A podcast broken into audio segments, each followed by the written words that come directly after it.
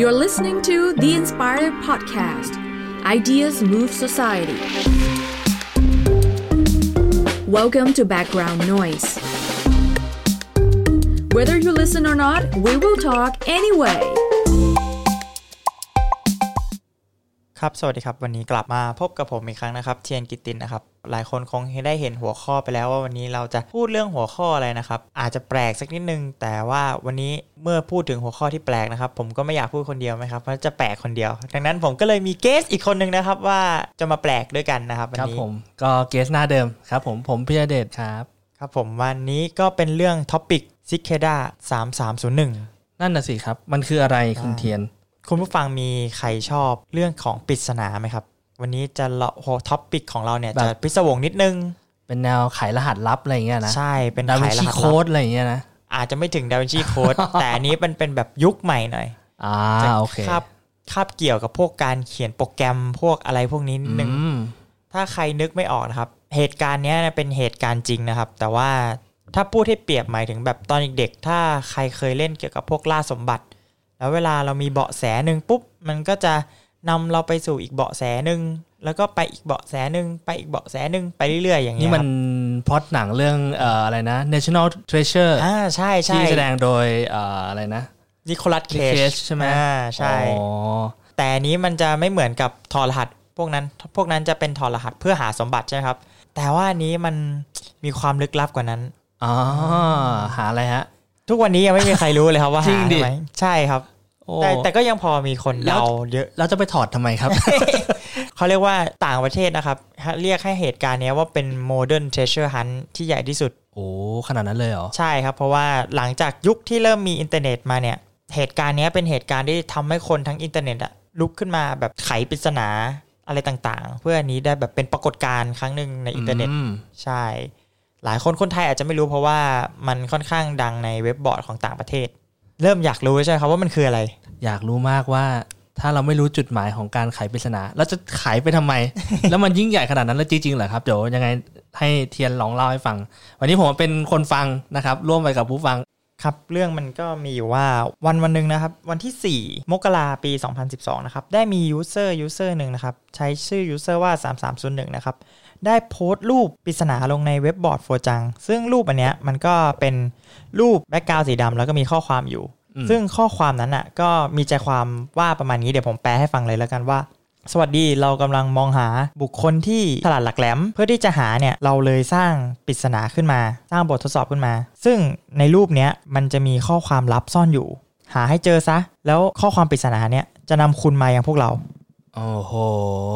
เราเนี่ยต้องการที่จะเจอคนที่ฉลาดฉลาดๆเพียงไม่กี่คนเท่านั้น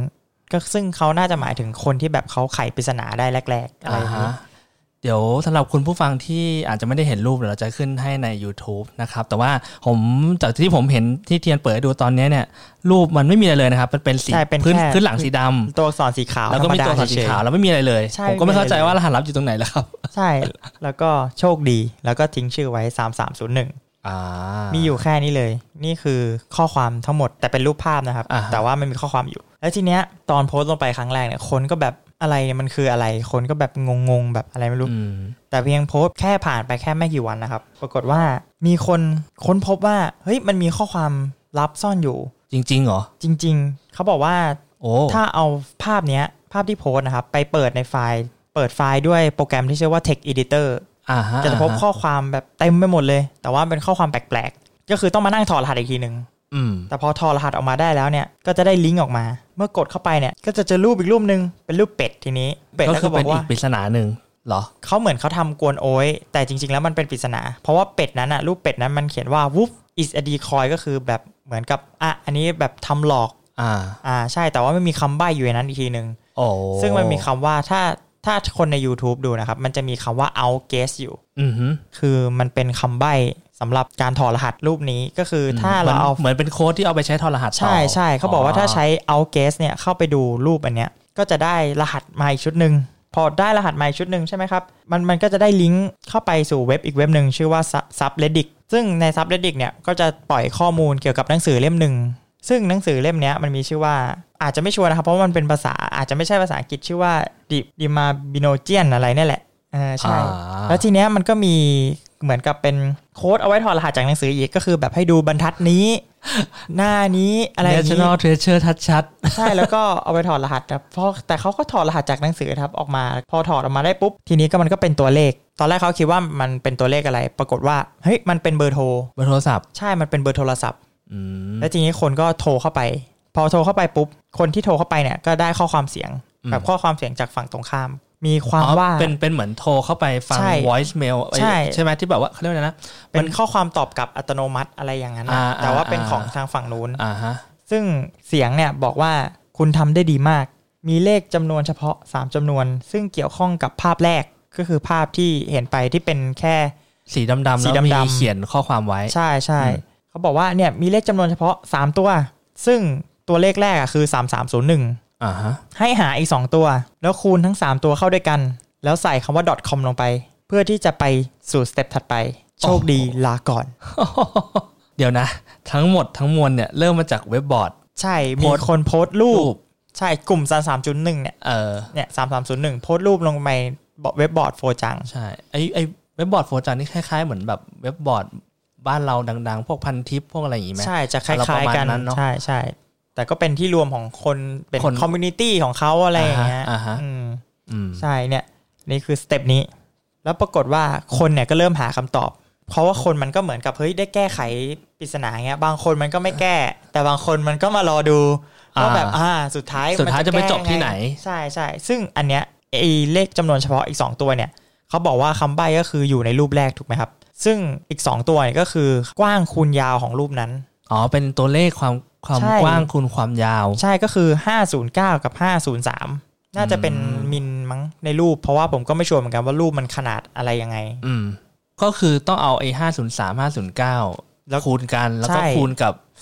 3301 ใช่เราจะออกมาเป็น 8 4 5 1 4 5 1 2 7 แล้วก็เอาไอ้ตัวเนี้ยไปใส่ .com ใช่แล้วก็เป็น w w w เนี่ยผลรวม .com อืมอืมไอคนคิดนี่ สุดยอดไหมครับ ผมว่าต้องมีอย่างหนึ่งครับ ที่เหนือกว่าคนอื่น ว่าง ใช่ ฮะ ไม่ ว่างด้วย นอกจากสมองแล้วต้องว่างด้วย แต่ว่าคือถ้าเป็นคนเราปกติอะผมตายตั้งแต่รูปแรกแล้ว คือแบบจะไปรู้ได้ไงว่าต้องใช้เทคอ d ดิเตอร์เปิดเพื่อจะได้ข้อความพวกนี้ ก็ มา ผมว่าถ้าถ้าเป็นคนที่เรียนสายคอมหรือว่าแบบ อ่าใช่ ว่าหรือว่าคนที่เชี่ยวชาญในด้านของดิจิตอลหน่อย ผมว่าเขาน่าจะพอเดาได้ เพราะว่าเขาเขียนชัดไง อืม ข้อความแรกว่า we want to find intelligent individual อืม ซึ่งเราไม่ใช่ ใช่ แต่ถ้าเกิดอย่างอันแรกอะ่ะ ผมก็อาจจะเอาเข้าไปอีเทคอดิเตอร์เหมือนกัน เพราะว่าจริงๆ ผมจบด้านเอ่อเทเลคอมมาอย่างเงี้ยในในเรื่องของรูปอย่างเงี้ยรูปรูปหนึ่งพิกเซลเนี่ยมันจะมีค่าที่มันใช้แทนค่าสีค่าต่าง อืม ๆ คือในรูปรูปหนึ่งจริง ๆ แล้วอะที่เราเห็นเป็นรูปได้อะมันเป็นเอ่อรหัสตัวเลขอยู่แล้ว อืม หนึ่งพิกเซลจะเป็นแทนด้วยตัวเลขหรือว่าสัญลักษณ์ตัวหนึ่งเพราะฉะนั้นเนี่ยในนั้นเขาอาจจะแฝงมาเป็นรหัสได้ ซึ่งอันเนี้ยถ้าเป็นผมผมอาจจะเดาได้แต่แต่ถ้าถามว่าออกมาตรงๆเลยไหมเท่าที่เห็นเมื่อกี้ที่เทียนเปิดให้ดูอ่ะมันก็ต้องเอารหัสบางบรรทัดในนั้นอ่ะมานั่ง ใช่ หา มา ต่อ นั่ง ซึ่งผมว่าผมก็ตายเดี๋ยวนี้แห ละเหมือครับ นมันถอดรหัส คือคือต่อให้ ซ้อนรผม หัส เอาเอาค่ามาอ่านได้ มันก็ไปต่อไม่ได้ นั่นแหละครับ อันนี้ยังไม่จบนะค เออ รั น่า บ สนใจมาก ยังไม่จบนะครับ เดี๋ยวนี่นี่คือยังไม่จบพัซเซิล ยังไม่จบยังไม่จบยังไม่จบเลยครับ ยังไม่จบต่อนะครับ ก็เมื่อเราเข้าไปเว็บไซต์ไอที่ผลคูณทั้งหมดเนี่ยเว็บไซต์แปดสี่ห้าหนึ่งสี่ห้า อ่าน หนึ่งนั่นแห สอ ละ ง ว่า เจ็ด ไป .com ใช่ไหม ใช่เมื่อเข้าไปแล้วเนี่ย ปรากฏว่าเจอเลขนับถอยหลัง แล้วก็มีรูปจักรจันทร์ แต่แล้วก็ แล้วก็นับ ระ ถอ เบิ ย ด หลัง ไม่ไม่ไม่ไม่ระเบิด อ๋อ ไม่ระเบิด โอคโอเค พอนับถอยหลังเนี่ยตอนแรกคนก็เข้าไปก็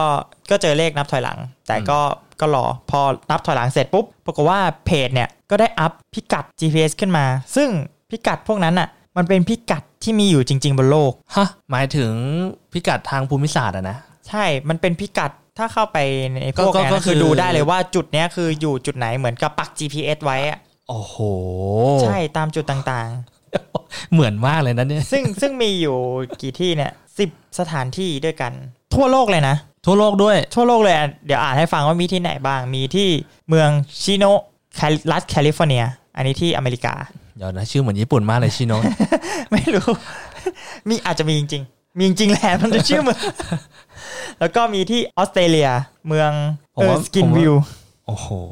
มันละเอียดขนาดนั้นเลยเว้ย อ่าแล้วก็เจอที่อาคันซอว์ เอาเป็นประเทศก็ได้นะ อ่าเป็นถ้าเอาเป็นประเทศเนี่ย หลักๆ ก็คือเราจะเจอที่อเมริกา อ่าฮะ เจอที่รัฐฮาวาย ฟลอริดา แคลิฟอร์เนีย โอ้โห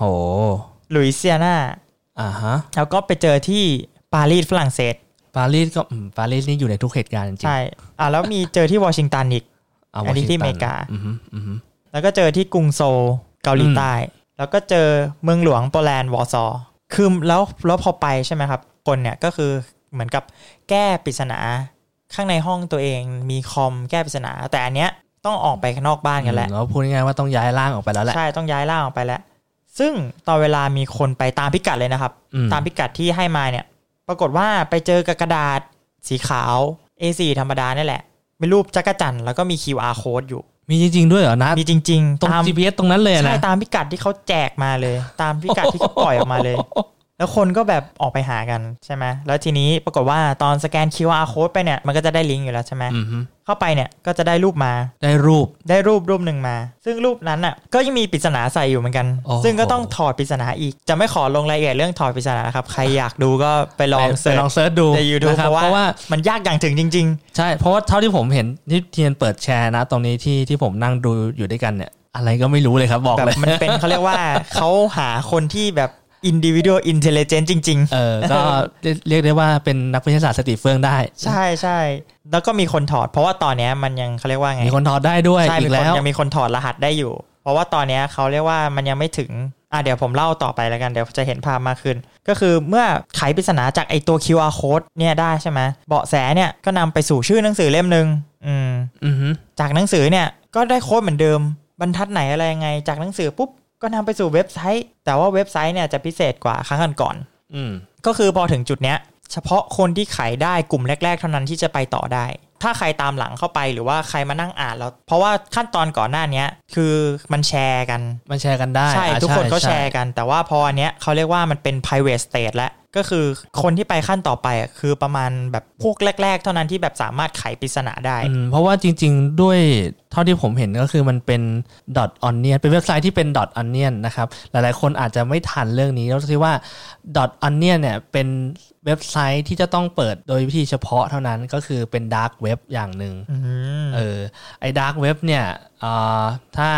นึกอะไรไม่ออกลองเซิร์ชดูนะครับ ของ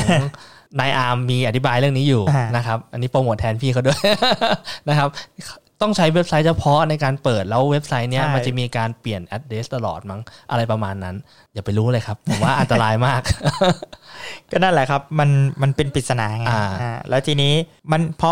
พอเวลาคนเข้าตามไปเนี่ย มันก็บอกว่า we want the best not the follower อ๋อก็คือมัน เราต้องการคนที่เก่งที่สุดดีที่สุดไม่ใช่ผู้ตามอะไรอย่างนี้ อ่าก็นั่นแสดงว่าคนนี้ก็คือแบบ เหมืนกัมันเป็นไกลๆใช่ บอกกันว่าคือคนนี้เข้าไม่ได้เพราะมีคนเข้าไปครบแล้วอะไรอย่างเงี้ย ใช่ เหรอ แล้ว โอ้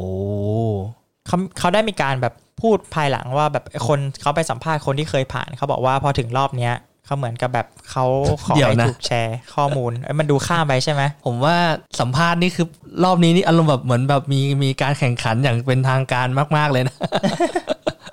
แบบอารมณ์แบบ The Voice อย่างเงี้ยผ่านแต่ละละแต่ละช่วงแต่ละรายการได้อะไรอย่างเงี้ย อ่ะ ละ เอาเอาเป็นว่าเดี๋ยวพูดอีกทีแล้วกันเพราะว่ามันมีมีบทสัมภาษณ์ของคนที่ผ่านเข้าไปอยู่ทีหลัง อ๋อเหรอโอ้โห ใช่ใช่ พอจบอันเนี้ยก็เหมือนกับแบบทางซิเคด้าสามสามศูนย์หนึ่งเนี่ยก็เงียบหายไป ก็คือเหมือนเจอคนที่ใช่แล้ว ใช่เหมือนเจอแล้วแต่ว่า อะไรวะ หลายหลายๆค แล้ น ว หลายคนก็ยังแบบยังสงสัยอยู่ว่าแบบเฮ้ยมัน ง่ายขนาดนั้นเลย มันหาไปแล้วยังไงต่อคือแบบบางคนอ่ะเขาก็อยากรู้ว่าแบบอ่ะแล้วยังไงเจอแล้วยังไงอะไรอย่างนี้แล้วเขาบอกว่าหายไปหนึ่งเดือนเลยนะ แบบ อืม หายไปแบบไม่มีการโพสต์ ไม่มีอะไร ไม่มีข่าวไม่มีอะไรเกี่ยวกับพวกนี้เลยเนี่ยแล้วก็หลังจากนั้นหลังจากที่เขาแบบหายไปประมาณหนึ่งเดือนเนี่ยเขาได้โพสต์ขึ้นมาว่าแบบโอเค การค้นหาครั้งเนี้ยจบลงแล้ว แบบเหมือนเขาแบบว่าเหมือนกับแบบมาบอกว่าแบบเนี่ยเขาเจอคนที่เขาแบบ ต้องการ หต้องการเรียบร้อยแล้วอะไรเงี้ยหลังจากนั้นหนึ่งเดือน แล้วมันเป็นใครวะ ใช่ไม่มีใครรู้เลย คือไม่มีใครรู้เลยว่า สรุปแล้วคนที่เข้าไปเนี่ยเป็นใครบ้างอะไรยังไง แบบไม่มีใครรู้เรื่องราวหรือว่าไขยังไงแล้วเข้าไปแล้วไปเจออะไรหรืออะไร แล้วคนที่เข้าไปก็ไม่กลับออกมาบอก ตอนนั้นยังไม่มีใครออกมาพูด อ่า ตอนนั้นทุกคนก็แบบยังเงียบอยู่ เพราะ อ๋อ ว่าเหมือนเหมือนเขาแบบน่าจะเป็นความลับระดับหนึ่งแหละถ้าให้ผมเดา อ๋อ ก็น่าจะแบบพยายามคีปซีเค t เพราะว่าเขาขนาดนี้แล้ว หลังจากนั้นก็เงียบเป็นปีเลย อืม แบบหลังจากโพสต์ที่บอกว่าเราแบบจบแล้วเราไม่หาใครเพิ่ม อ่าฮะ แบบจบเรียบร้อยแล้ว หลังจากนั้นปีหนึ่งเต็มๆ อันนี้คือเป็นปริศนาที่ 2 แหละ เริ่มเข้าที่ 2 ก็คือวันที่ 5 มกราปี 2013 เอ้ยวันเดิมปะ ครั้งแรกเนี่ยคือวันที่ 4 มกรา อ๋อ ครั้งต่อไปวันที่ 5 แต่ว่าเป็นอีกปีหนึ่ง ใช่แต่เป็นของอีกปีหนึ่ง โอ้โห มี ก็ ไท คือ มิ่งด้วย ห่างกันหนึ่งปี รีคูดทุกปี เดี๋ยวลองไปดูกันว่ารีคูดทุกปีหรือเปล่า แต่ทีเนี้ยแพทเทิร์นเดิมเลย เป็นแพทเทิร์นเดิมรูปแบบเดิมเลยก็คือมาจากรูปตอนแรกโพสต์รูปก่อน อ่า รูปปุ๊บ มีรหัสในนั้น เอ่อเอาไปเปิด Text Editor ได้ข้อความจากข้อความเป็นหนังสือ จากหนังสือก็เป็นลิงก์แต่ครั้งเนี้ยไม่ได้มาเป็นไม่ได้มาเป็นแค่รูปอย่างเดียว มีเสียงด้วยแล้วก็เป็นเสียงเป็นไฟล์เสียงกีตาร์ พูดง่ายๆเป็นไฟล์เสียง ใช่ ที่ เป็นไฟล์เสียง มีการเข้ารหัส ใช่ โอ้โห แล้วไฟล์ไฟล์นั้นนะชื่อว่า The Insta Emergence เป็นเสียงดีดกีตาร์ อืม เออลองไปหาฟังดูได้ใน YouTube ผมก็ไม่รู้เหมือนกันว่ามันเกี่ยวอะไร แต่ว่าเขาบอกว่าเนี่ยมันไขแล้วมันไปเจอไฟล์นี้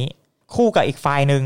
ก็คือไฟล์ภาพภาษาที่คิดขึ้น เป็นภาษาค่าใครเคยดูพวก The Lord อ่าหรือพวกอะไรแบบพวก Middle Earth อะไรพวกเนี้ยที่มันเป็น อ่า ภาษาลูนอะไรอย่างเงี้ยที่แบบ อ่าภาษาคนแคล้ที่ แบบ มั เป็นขีดขีดๆอะไรอย่างนั้น อ่า นะ เป็นขีดๆ ใช่เป็นอย่างนั้นใช่แล้วก็ไปเจอไฟล์รูปภาพที่ชื่อว่า Geometrian Primus แล้วยังไงต่อ หลังหลังหลังจากเนี้ยก็คือคนก็ขายต่อ เพราะว่าเหมือนรอบเนี้ยมันเขามีไฟล์ออกมาเยอะ ก็คือมีไฟล์เสียง แล้วก็มีไฟล์ภาษาอันนี้ด้วย อืม แล้วหลังจากนั้นเนี่ยเขาก็ขายปรากฏว่าก็เหมือนเดิมสุดท้ายก็ได้พิกัดออกมาเหมือน เดิม เดี๋ยว อยากจะกราบคนคนที่แม่งแก้ปริศนาได้ ใช่ ผมว่าผมตายตั้งแต่ไฟล์เสียงแล้ว ใช่ไหมว่าแบบ น่าสนใจเลยอะว่าแบบ ใช่ คุณถอดรหัสจากไฟล์เสียงได้ยังไง ถ้าใครอยากรู้วิธีแก้ก็แนะนำนะครับ ไปดูใน YouTube เอาเอง เอามีคนรวบรวมไว้ด้วยใช่ไหม ใช่มีคนรวบรวมไว้อยู่ว่าแบบขั้นนี้เนี่ยแล้วเขาไขใช้อะไรไขอะไรยังไง เดี๋ยวเราอ่าโพสต์ลิงก์ไว้ใต้ใต้คลิปแล้วกัน ได้เลยได้ เนาะ เลย สำหรับคนที่อยากจะไปดูต่อ หรืออยากจะไปไขความลับเอง แล้วอาจจะเป็น คนไทยคนแรก อ่ะทีนี้กลับมาเรื่องของพิกัดรอบ 2 ปีที่ 2 ปี 2013 รอบนี้เหมือนเดิม ทั่วโลกเหมือนเดิมเลย อ่าฮะ แต่ที่แปลกคือมีประเทศเพิ่มมากขึ้น อ๋อโอเค อ่าครั้งนี้เจอที่รัฐแมริแลนด์อันนี้คืออเมริกา อ แห เม ละ ริกา ใช่ แล้วก็เจอที่จอร์เจียก็อเมริกาอยู่ แล้วก็ไปเจอที่สเปนเริ่มมีที่ใหม่ แล้วก็ไปเจอที่มอสโกรัสเซีย แล้วก็เจอที่อเมริกาเหมือนเดิมเท็กซัสโอเรกอน แล้วก็ทีนี้มีแปลกที่ว่ามีที่โอกินาวาประเทศญี่ปุ่นด้วย มีญี่ปุ่นด้วย ใช่คือเท่ากับเอเชียมี 2 ประเทศคือ เกาหลี เกาหลีใต้กับญี่ปุ่น กับญี่ปุ่นอ่าฮะ ไม่แวะมาไทย หน่อย แต่ว่าครั้งเนี้ยมันแปลกตรงที่ว่าหลังจากปกติครั้งที่แล้วนะครับ ตอนเวลาเขาแจกพิกัดไปมันมีคนไปหาใช่ไหมครับ พอหาเสร็จปุ๊บ คนก็ยังแบบนี่อยู่ยังรู้ว่าเกิดอะไรขึ้นต่อ ยังแบบมีเข้าไปแล้วก็ไอ้ที่มัน คือคือพอรู้ขั้นตอนบ้างว่าจะเกิดอะไรต่อ ใช่ใช่ พอ ใช่ เดาได้ใช่ไหม ใช่ แต่ว่าทีเนี้ยพอเวลาให้พิกัดมาปุ๊บ ปรากฏว่าเรื่องหายไปเงียบเงียบเลย คือหายไปเลย คือไม่มีใครรู้ว่าเกิดอะไรขึ้นต่อจากนี้หรืออะไรเลย ครั้งที่แล้วเนี่ยมันยังมีว่าเข้าเว็บไปแล้วบอกว่า we want the best not the follower อือฮึ แต่ครั้งเนี้ยหลังจากแจกพิกัดปุ๊บคือเงียบ คือแบบไม่มีใครรู้ว่าเกิดอะไรขึ้นต่อเลยนี่ครับเรื่องราวก็เป็นอย่างนี้ อ้าวนี่จบแล้วเหร นี่ อ คือจบ อันนี้คือพ u z เ l e ที่สอง ใช่คือ ปริศนา puzzle ที่สอง ใช่คือจบไปแบบห้วนๆเลยก็คือ เอ้า แบบไม่มีใครรู้ว่าแบบเฮ้ยมันเกิดอะไรขึ้นต่อ โอเค เพราะว่าก็ไม่มีคนออกมาบอกนะตอนนั้นไม่มีใครออกมา โอเค บอกว่าเฮ้ยมันเกิดอะไรขึ้นหรืออะไรอย่างนี้ ทีนี้เหมือนเดิมต้นปีมกราเหมือนเดิมเลย แต่เป็นปีนะปีอีกปีหนึ่งคือปี 2014 กลับมาโพสต์อีกแล้วแพทเทิร์นเดิมเลย รูปแบบเดิมเลย เหมือนเดิมรูปภาพได้ข้อความข้อความไปเป็นลิงก์ลิงก์ไปเป็นรูปภาพอีกทีนึงนี้แต่ว่าครั้งนี้ไม่ธรรมดาจากลิงก์จากหนังสือปุ๊บจากหนังสือได้ลิงก์แล้วทีนี้ลิงก์เนี้ยมันพาไปสู่ หนังสืออีกเล่มหนึ่ง ชื่อว่า Liber Primus ซึ่งเป็นภาษาลาตินนะครับว่าแปลว่าหนังสือเล่มแรก ซึ่ง first book ใช่ First Book นั่นเองก็แต่ว่าหนังสือเล่มเนี้ยมันแปลกกว่าชาวบ้าน เพราะว่ามันเขียนด้วยภาษาลูน แล้วการที่จะขายได้เนี่ย ก็คือจำได้ไหมครับว่าปีที่แล้วมันเจอไฟล์ อ่า ที่แบบ เป็นเป็น รูปแบบ ไฟล์ ภาษาใช่ อ่ารูปแบบภาษา ชื่อว่า Geometria Primus อืม นั่นแหละมันคือใช้อันนั้นอะเพื่อมาแปลหนังสือเล่มนี้อีกทีหนึ่ง แหมมีเป็นซีซั่นด้วยนะ ต้องแบบ ข้ามเป็น ต้อง ปี ไม่ต้องต้องต้องรู้นู้นเรื่องจากภาคก่อนอะไรอย่างเงี้ย ไม่งั้นแบบจะงงมากว่าหนังสือเล่มนี้มันคืออะไร โอ้โห ใช่แล้วที่น่าสนใจคือหนังสือเล่มเนี้ยน่าจะถูกแต่งขึ้นมาโดยตัวซิคาด้าเอง คือเขียนขึ้นมาเอง ใช่คือเขียนขึ้นมาเอง ซึ่งหนังสือเล่มเนี้ยมันมันรวมหลาย ๆ อย่างไว้ ทั้งแบบปรัชญาทั้งแบบไอเดียต่างๆ พวกความคิดต่าง ๆ อะไรเงี้ย แนวความคิดปรัชญา ใช่มีความคิดปรัชญา แบบสมัยยุคโซเครติสอะไรเก่าๆหน่อยใช่ไหม มีหมดเลย มีหมดเลย ใช่เป็นพวก โอ้ ปรัชญาอะไรอย่างนี้ ซึ่งเอาจริงๆทุกวันเนี้ยเท่าเท่าที่ไปตามดูนะครับ ยังแปลไม่ครบทุกหน้า มันมีหลายหน้าด้วย ใช่มีหลายหน้า มันมี มา กี่ห ก น้าครับมันมีกี่หน้า มีเจ็ดประมาณ 75 หน้าหรือ 74 ไม่ชัวร์ อืม ไม่ชัวร์ว่าเขานับหน้าปกด้วยหรือเปล่า หน้าปกคงไม่ต้องนับหรอกมั้งครับ นั่นแหละ หนังสือเล่มเนี้ยก็คือเหมือนกับแบบเท่าที่ไปตามมา คือยังไม่สามารถแปลได้หมด อืม ซึ่งคนก็คิดไว้แล้วแหละว่าเพราะว่าหลังหลังจากที่ตัวซิกาดาปล่อยหนังสือเล่มนี้ออกมา ก็ไม่ได้มีการเคลื่อนไหวพัซเซิลอันต่อไปสักที เดี๋ยวนะ ที่บอกว่ายังแปลไม่หมดนั่นหมายความว่าตั้งแต่ปี 2014 จนถึงทุกวันนี้ ก็ยัง ใช่ แปลไม่หมด ใช่ แล้วก็ไอซิคาได้สามสามศูนย์หนึ่งเองก็ไม่ได้แบบโพสต์อะไรต่อเลยนอกเหนือต้อง ใช่ ผมว่าคนคนทำมันตายไปแล้วมั้งครับ นานเหลือเกิน เหมือนเขาบอกว่าจริง ๆ แล้วอ่ะหนังสือเล่มเนี้ยมันเป็นปริศนาอีกปริศนาหนึ่งคือแบบยังไม่มีใครแก้ได้ก็เลยยังไม่มีใครไปสู่สเตจถัดไปสักทีทุกหน้ามันคือเอาง่ายๆคือเราแปลเสร็จปุ๊บ เราจะต้องมาถอดรหัสของมันอีกทีหนึ่งจากที่เราแปล มันไม่ได้แบบตรงตัวว่าแบบเออเราเอาไปเทียบกับ อือฮึ อย่างที่บอกไปเทียบปุ๊บเทียบเทียบแปลออกมาปุ๊บแล้วได้เลยเงี้ยไม่มีเพราะบางหน้าปุ๊บมันก็เป็นรหัสเราต้องแก้อีก เท่าที่อัปเดตมาเนี่ยจาก 70 กว่าหน้าเนี่ยคือตอนเนี้ยถอดรหัสได้ประมาณ 19 หน้า จากทั้งหมด เดี๋ยวนะหกปีแล้วเนี่ยนะ ใช่ โอ้ ก็คือทุกวันนี้สรุปสรุปก็คือยังไม่มีใครที่แบบสามารถจะ จบ แก้ไขปริศ จบ นา ปริ ข ศ องหนั นาง สือเล่มนี้ อันที่สามภาคที่สามนี้ได้ใช่ไหม ใช่ใช่ โอ้โห แต่ว่าชิเคด้าเนี่ยก็ได้มีอัปเดตครั้งล่าสุดเนี่ยคือปี 2017 แต่อัปเดตเนี่ยไม่ได้แบบอัปเดตอะไรแค่มาเตือนว่าระวังบุคคลที่แอบอ้างชื่อกลุ่มเขา อ่ เพราะว่าเรื่องนี้มันน่าจะดังมากจนมีคนแบบอาจจะแบบเขาเรียกว่าอะไรใช้ชื่อเสียงของเขาไปในทางที่ผิดหรืออะไรอย่างนี้ อืมอื อื ม มเนี่ยแหละครับก็คือ3พัซเซิล อ๋อบอกแค่นี้ บอกบอกแค่นี้เลยตอนตอนตอนที่ ตอนที่ปี 2017 อ่ะ คือบอกว่าระวังแบบคนแอบอ้าง อ่า ว่าเป็นพวกเขาอะไรอย่างเงี้ย โอ้ แล้วก็จบ มีมีความเป็นห่วงคนแก้ปริศนา แต่ว่าคนเขาก็เริ่มลงความเห็นกันแล้วว่าในหนังสือเล่มเนี้ย r i b e r Primus เนี่ย ก็คือน่าจะเป็นปริศนาที่ต้องแก้เพื่อไปแบบสเตจถัดไป แต่ว่าพอไม่มีคนแก้ปุ๊บ ก็เลยติดอยู่อย่างนี้ คือถ้ามีคนแก้เนี่ย ก็อาจจะแบบมีปริศนาที่สี่โผล่ออกมา เพื่อรีเพื่อ โอเค เพื่อแบบเกณฑ์คนเพื่อคัดคนต่ออะไรอย่างนี้ ผมว่า แต่ว่าทีนี้มันติดอยู่ก็เลยไม่มี ผมว่าซิคาด้าต้องเฉลยแล้วล่ะฮ ะ เจ็ดสิบห้าหน้าแปลได้แค่หนึ่งในสามนี่ไม่ธรรมดานะฮะ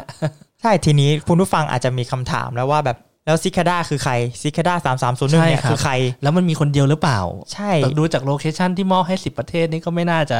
คนเดียวแล้วแหละน่าจะต้องเป็นองค์กรเลยไหม พีพีนี้อาจจะคิดถูก เพราะว่าจากที่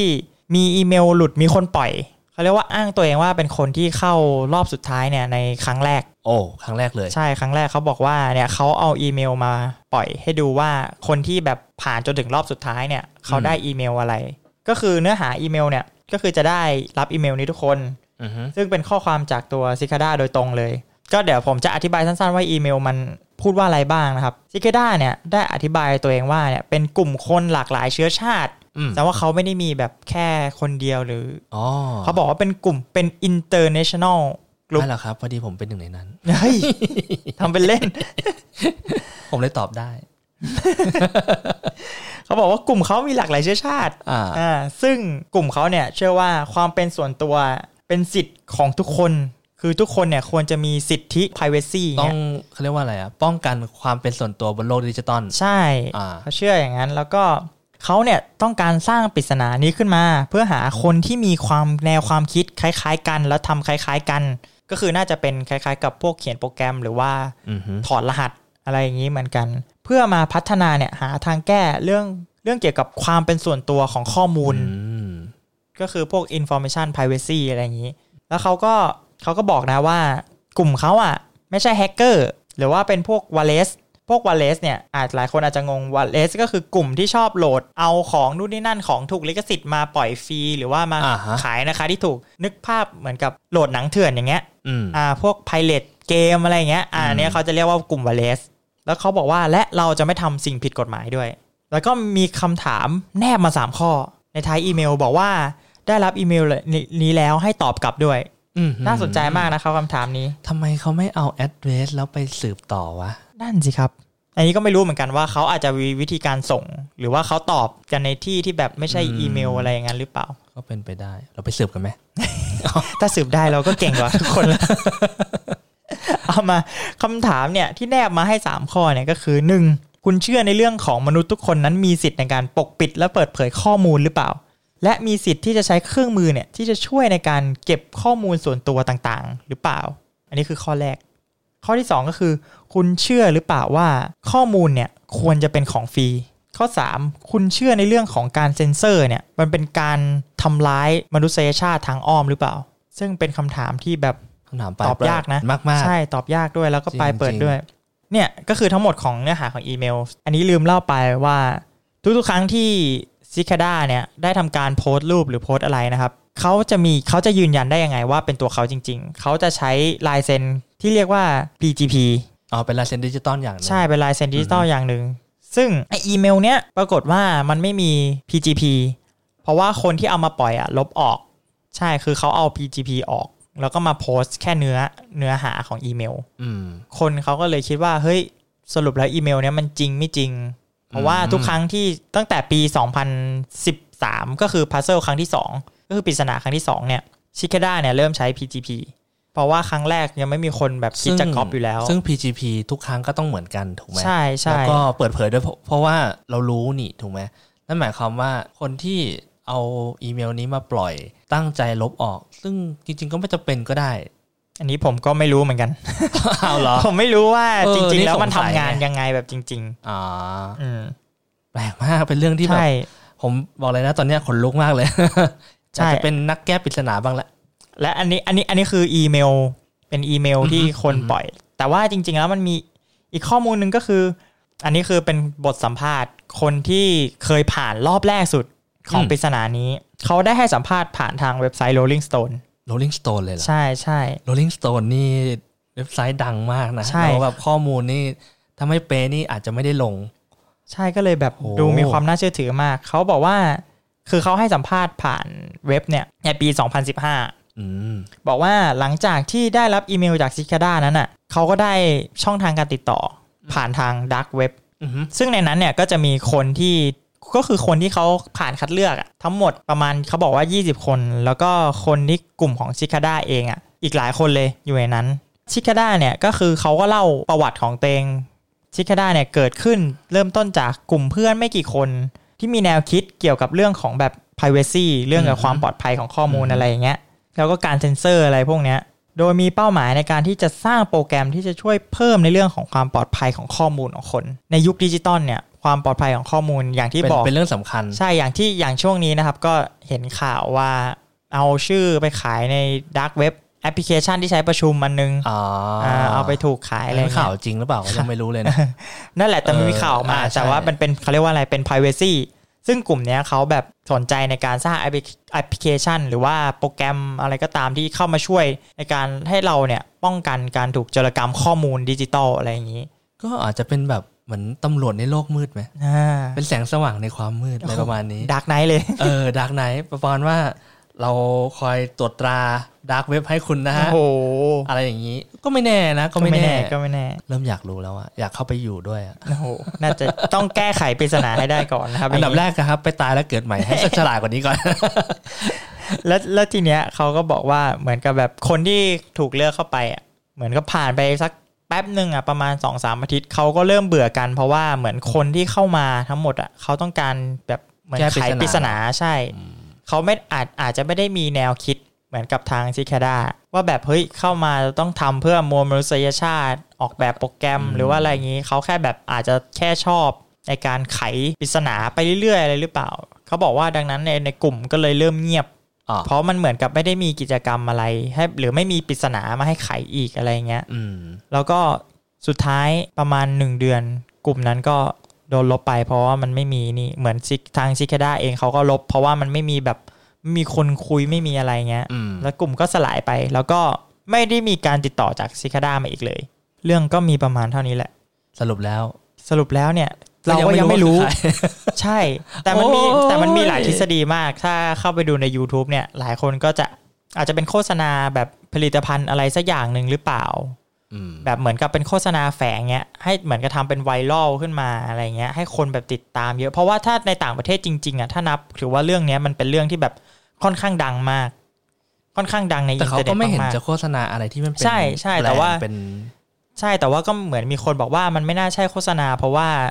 เพราะว่าเขาก็เขียนในอีเมลที่มันหลุดออกมา บอกว่าเขาไม่ต้องการจะโฆษณาอะไรอะไรอย่างนี้ อืม แต่ว่าไอ้แต่ว่าข้อคิดโฆษณาเนี่ยมันน่าจะตกไป อ๋อ แล้วบางคนก็อาจจะคิดว่ามันเป็นองค์กรลับ หรือว่าอาจจะทำเพื่อแบบเพราะว่ามันโพสต์ในเว็บบอร์ดโฟจัง อืม คนก็อาจจะคิดว่าอาจจะแบบกวนโอ้ยคนให้มันเสียเวลาเฉยๆอะไรอย่างเงี้ย แต่วิธีการกวนมันสุดยอดมากเลยนะ คือคือถ้าคุณจะกวนโอ้ยแล้วขนาดว่าทำให้คนสามารถเดินทางข้ามประเทศ เพื่อไปแก้ปริศนาได้ ผมว่ามันก็มากไปหน่อยไหม นะใช่บางคน บางคนก็มองว่าเขาทำแบบ ทำ จัด เกิน ฟอร์ฟันแบบเพื่อความสนุกเฉยๆ แบบไม่ได้แบบมีนัยยะอะไรขนาดนั้น แต่ว่าต้องทำให้มันดูลึกลับ ผมว่ามันก็เกินไปนะจริงๆ ใช่ เออ แต่ทุก ประเด็นคือณจุดที่มันเป็นตอนที่เทียนเล่าครั้งแรกว่ามันเป็นพิกัด GPS เนี่ยผมก็เลยแบบ เฮ้ยมันจริงจังมากไปแล้วนะ ต่อให้มันจะบอกว่าเล่นก็เถอะ แต่คือแบบ มันเดินทางจริง เออมันๆเดิน ต้อง ทาง ซื้อตั๋ว จริงๆ เครื่องบิน เออ ต้องอะไรแบบ มันไม่ธรรมดานะ ใช่ไม่ธรรมดา เออ แต่มันแต่มันมีคนมีแนวคิดเยอะมากก็แบบมันคืออะไรทำเพื่ออะไร อืมแต่ก็ยังสรุปไม่ได้ ใช่ทุกวันนี้ เพราะว่าอย่างที่บอกไปว่าอัปเดตล่าสุดคือปี 2017 ที่ออกมาบอกแค่ว่าแบบระวังนะ ว่ามีมีคนแอบอ้างว่านั่นไม่ใช่เราอะไรอย่างนั้นน่ะแค่นั้นหลังจากนั้นทุกจนถึงทุกวันเนี้ยยังไม่มีการติดต่อ ไม่มีการอัปเดตไม่มีอะไรเลย แล้วก็มีมีอีกคนหนึ่ง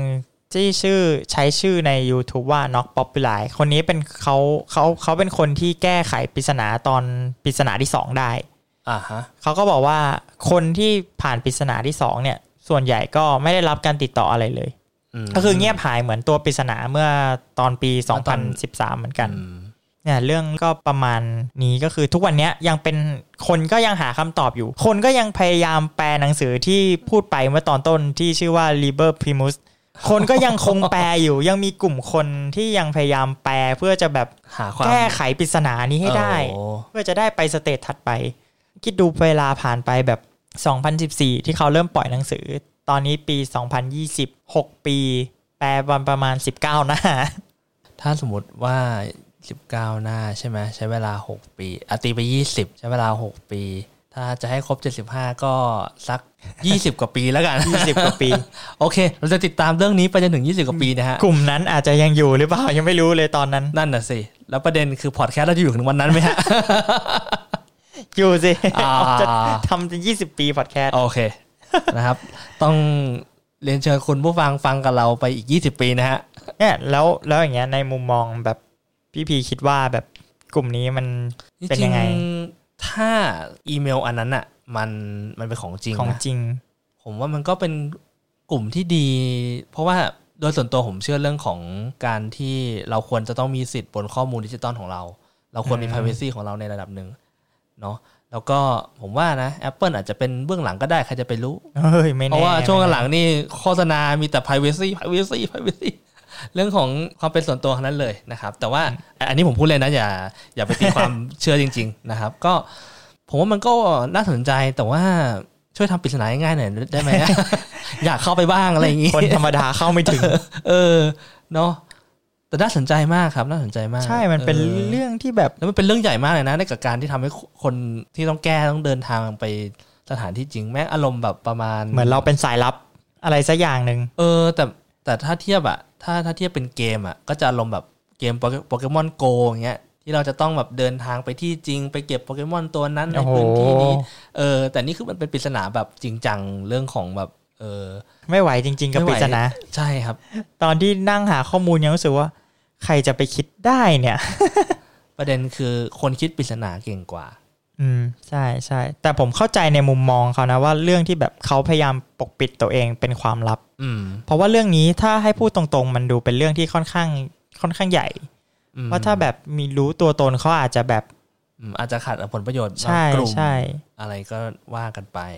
แต่ก็เป็นนั่นแหละครับ ยังเป็นเขาเรียกว่าอะไรยังเป็นปริศนาใหญ่อีกอย่างหนึ่งบนโลก บนโลกอิ อิ น น เท เทอร์อร์เน็ เน็ ต ตที่ทุกวันนี้เราก็ยังไม่ ผม หา ก็ค่อน สา ข้าง มารถ เชื่อว่าบนโลกอินเทอร์เน็ตเองไม่ได้มีปริศนานี้ปริศนาเดียวแน่นอน แน่ น่าน อน จะมีอีกหลายหลายอย่างที่เราอาจจะรู้และไม่รู้ และก็ไม่จำเป็นต้องรู้ ด้วยหรือเปล่าก็ไม่รู้ อันนี้รู้รู้ไว้ก็ดีนะครับวันนี้เอาไว้แบบ เผื่อว่า คุย วั กับ น เพื่อน วันหนึ่งว่างแล้ว เราก็มานั่งแก้ปริศนากันช่วยเขาหน่อย วันหนึ่งเราอาจจะกลายเป็นส่วนหนึ่งของชิเคด้าสามสามศูนย์หนึ่งก็ได้ อ๋อ ไม่แน่ครับพอดแคสต์นี้ก็อาจจะเป็นส่วนหนึ่งของชิเคด้าสามสามศูนย์หนึ่ง นี่เราฝากผู้ชมกันอย่างนี้เลยนะครับ ไม่ใช่ล้อเล่นล้อเล่นครับ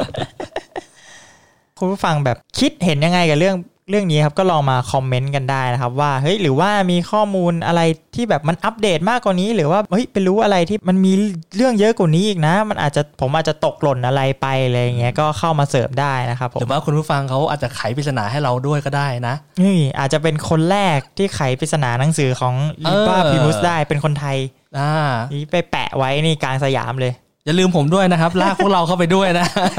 ไปแปะไอ้ กระดาษที่กลางสยาม โอ้ เลย โอเค คุณผู้ฟังนะครับ ถ้าใครมีคอสเวิร์ดใครมีโซโดกุ ใครมีอะไรที่เป็นเกมรับสมองนะครับ ก็ไปเล่นฝึกฝึกกันไว้นะครับ เป็นการฝึกสมองเผื่อวันหนึ่งเนี่ย เราจะได้ไปไขปริศนาระดับโลกกันนะครับสำหรับวันนี้นะครับ คงต้องลากันไปเท่านี้นะครับ ลากันไปก่อนนะครับ จากผมซิกาดาสามสามส่วนหนึ่งกุดบายถ้าคุณชื่นชอบแบ็กกราวน้อยเอพิโซดนี้นะครับ ก็ฝากกดไลค์เป็นกำลังใจและกดแชร์นะครับ ให้เพื่อนๆได้ฟังต่อด้วยนะครับ และคุณยังสามารถติดตาม Background Noise ได้ใน Spotify, SoundCloud, Apple Podcast, Google Podcast, Podbean, YouTube และ Podcast Player ที่คุณใช้อยู่นะครับ และอย่าลืมติดตาม Facebook ของ Background Noise เพื่อติดตามข่าวสารติชมพูดคุยกับผมได้เลยนะครับ